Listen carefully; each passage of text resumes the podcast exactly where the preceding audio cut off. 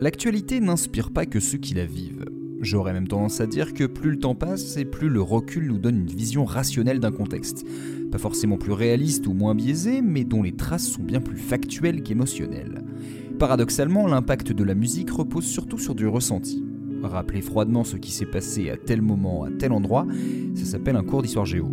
Alors comment faire pour toucher un auditoire deux siècles après les faits pour recréer une émotion? Il faut peut-être que l'histoire se répète, ou bien qu'on se souvienne qu'elle ne s'est jamais vraiment finie. Pour ce deuxième volume de Blues from the News, on va écouter la monarchie française chuter et un Écossais nous rappeler qu'elle n'est pas totalement partie.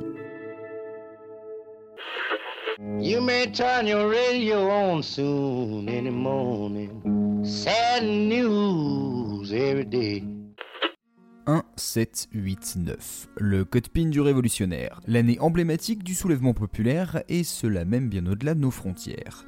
Il faut se rappeler qu'avant 1789, rien ne laisse supposer une remise en cause du modèle de monarchie absolue de droit divin.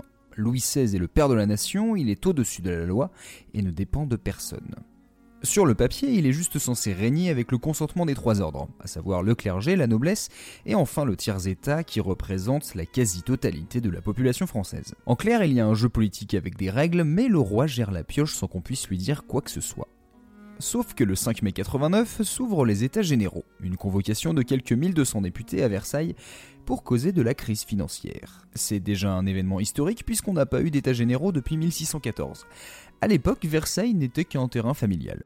Pour vous la faire simplissime, on attend un peu beaucoup de cette rencontre. Les paysans veulent de meilleures conditions de vie, la bourgeoisie plus d'égalité et plus de poids politique. Une petite partie de la noblesse et du clergé soutient même ces demandes. Mais le roi n'a pas prévu de redistribuer les cartes. Ce sera pareil et puis c'est tout. Les députés du tiers-état s'y opposent et se rassemblent, et derrière la contestation monte très vite. Une assemblée nationale se forme le 16 juin, on décide de l'écriture d'une constitution le 20 juin, les privilèges sont abolis le 4 août et la déclaration des droits de l'homme et du citoyen est adoptée le 26 août. L'été est marqué par une révolte populaire dans les villes, notamment un certain 14 juillet en confisquant les armes d'une prison royale. Le peuple reprend le pouvoir, il vient en masse jusqu'à Versailles et le 6 octobre, Louis XVI et Sasmala doivent quitter définitivement le château direction Paris. Mais ça ne veut pas dire qu'ils ont perdu le pouvoir. La monarchie constitutionnelle est le compromis trouvé pour satisfaire toutes les parties. Alors le 14 juillet 1790, la fête de la Fédération célèbre ce renouveau politique. C'est là que se fait connaître une chanson écrite par un soldat nommé Ladré, Assaïra.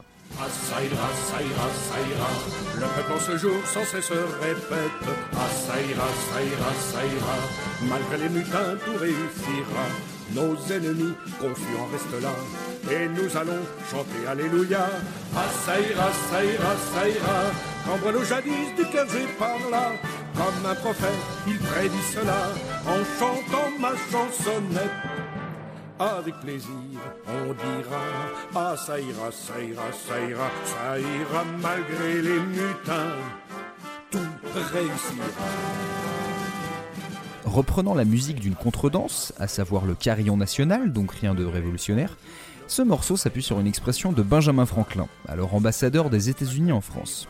Quand on lui demandait des nouvelles de la guerre d'indépendance américaine, il répondait ⁇ ça ira, ça ira ⁇ Évidemment très apprécié en cette période de renversement du pouvoir, Franklin inspire un message optimiste et égalitaire. Malgré les mutins, tout réussira, celui qui s'élève, on l'abaissera, celui qui s'abaisse, on l'élèvera. Quand l'aristocrate protestera, le bon citoyen au nez lui rira, sans avoir l'âme troublée, toujours le plus fort sera. Pendant la guerre, aucun ne trahira, avec cœur tout bon français combattra, s'il voit du louche, hardiment parlera. Cohésion du peuple, patriotisme citoyen, le tout renforcé par des Ah ça ira, toutes les quatre strophes. Un chant parfait pour rassembler la foule. Mais vous vous doutez bien qu'un chant politique peut vite évoluer, et Assaïra, refrain symbolique du nouvel ère, va traduire un contexte rapidement instable car le roi et sa famille, coincés à Paris, ont prévu depuis longtemps de quitter la ville. Ils choisissent de fuir vers l'est en juin 1791, donc moins d'un an après la grande fête nationale où on scandait encore Vive le roi Ils sont arrêtés en Lorraine, ramenés à Paris, et toute confiance est perdue envers la monarchie. Et donc alors que le pays se dote d'une constitution et d'une assemblée générale, la chanson prend une tournure un peu plus violente.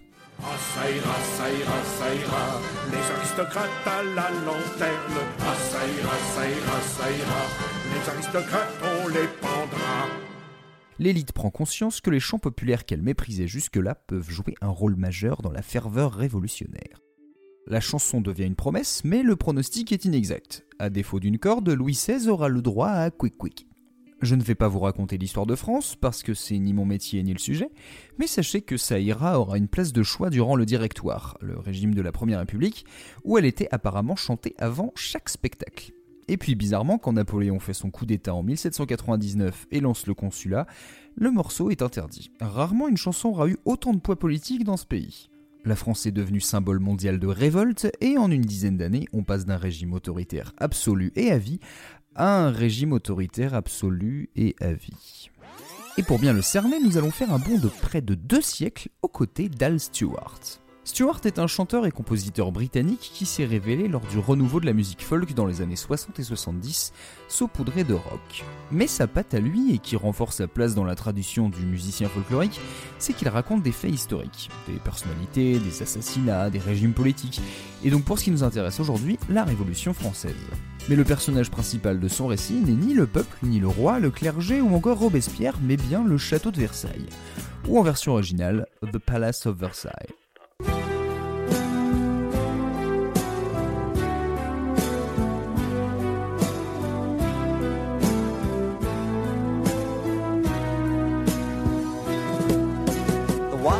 Smoke arising from the walls of the Bastille and through the streets of Paris runs the sense of the unreal. The kings of all departed, their servants are nowhere. We burned out all their mansions in the name of Robespierre, and still we wait to see the day begin. Our time is wasting in the wind, wondering why, wondering why it echoes through the lonely palace of Versailles.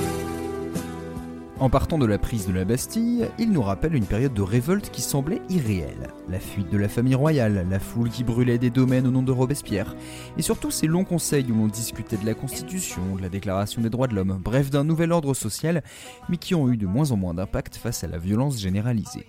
Bonaparte et son armée arrivaient par le sud, alors que Marat, meneur d'une révolution radicale, se faisait assassiner. On attendait un nouveau jour, mais il n'est jamais vraiment arrivé.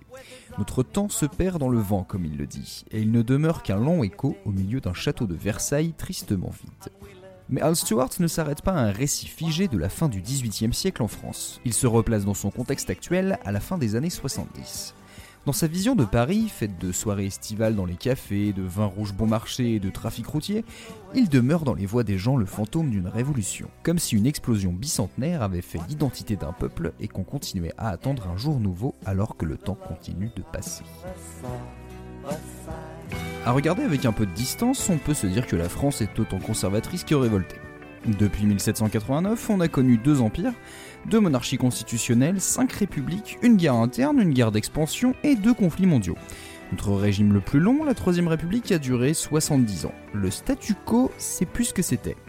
Pour autant, l'auteur sous-entend ici que l'on n'a jamais vraiment accompli cette révolution, que le changement social a été noyé par ceux qui voulaient garder ou s'approprier le pouvoir. De son côté, le château de Versailles, pillé et laissé à l'abandon durant la Révolution, s'est vite transformé en musée. Cependant, son histoire a eu plein d'autres chapitres, entre la fin de la guerre de Prusse et la proclamation de l'Empire allemand dans la Galerie des Glaces, le traité de Versailles en 1919, et encore aujourd'hui, c'est au château qu'on ratifie les changements dans la Constitution. Ce n'est pas qu'un grand et splendide vestige de la monarchie, c'est toujours un point central du pouvoir.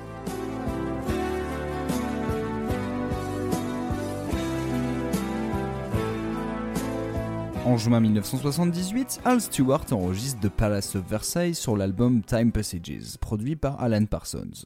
Le même mois, une bombe explose au château, un attentat causé par le Front de libération de la Bretagne, qui cause d'importants dégâts matériels sur des statues et tableaux. Impossible de confirmer le lien entre les deux, donc j'en conclus à une coïncidence très symbolique.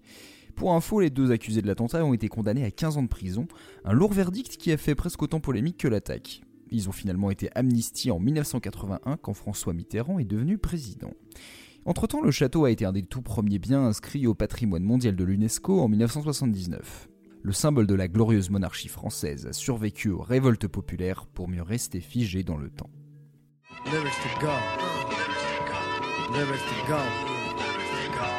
Comme d'habitude, je vous sers en doggy bag quelques paroles à emporter pour la route. The ghost of revolution still prowls the Paris streets, down all the restless centuries, it wanders incomplete. Un couplet aux deux tiers de la chanson qui permet de faire un peu le contraste entre la Révolution française et le contexte de la France dans les années 70. Avec cette jolie formulation, le fantôme de la Révolution rôde encore dans les rues de Paris. Au bout de ces siècles agités, il demeure inachevé. Et à la fin de la chanson, un dernier refrain avec Your time is wasting in the winds, wondering why, wondering why, it echoes through the lonely palace of Versailles. Donc votre temps se perd dans le vent, avec une petite coupure au milieu pour mieux exprimer le passage du temps d'ailleurs à se demander pourquoi ça résonne dans le château de Versailles. Je vous rappelle que cette chronique n'est pas là pour vous convaincre sur le propos de l'artiste, mais bien pour vous donner de la perspective. Une chanson basée sur une réalité est forcément politique, à chacun de savoir l'apprécier, qu'on soit d'accord ou non. Merci d'avoir écouté Blues from the News, n'hésitez pas à en parler avec nous et autour de vous. Bonne digestion et à très vite.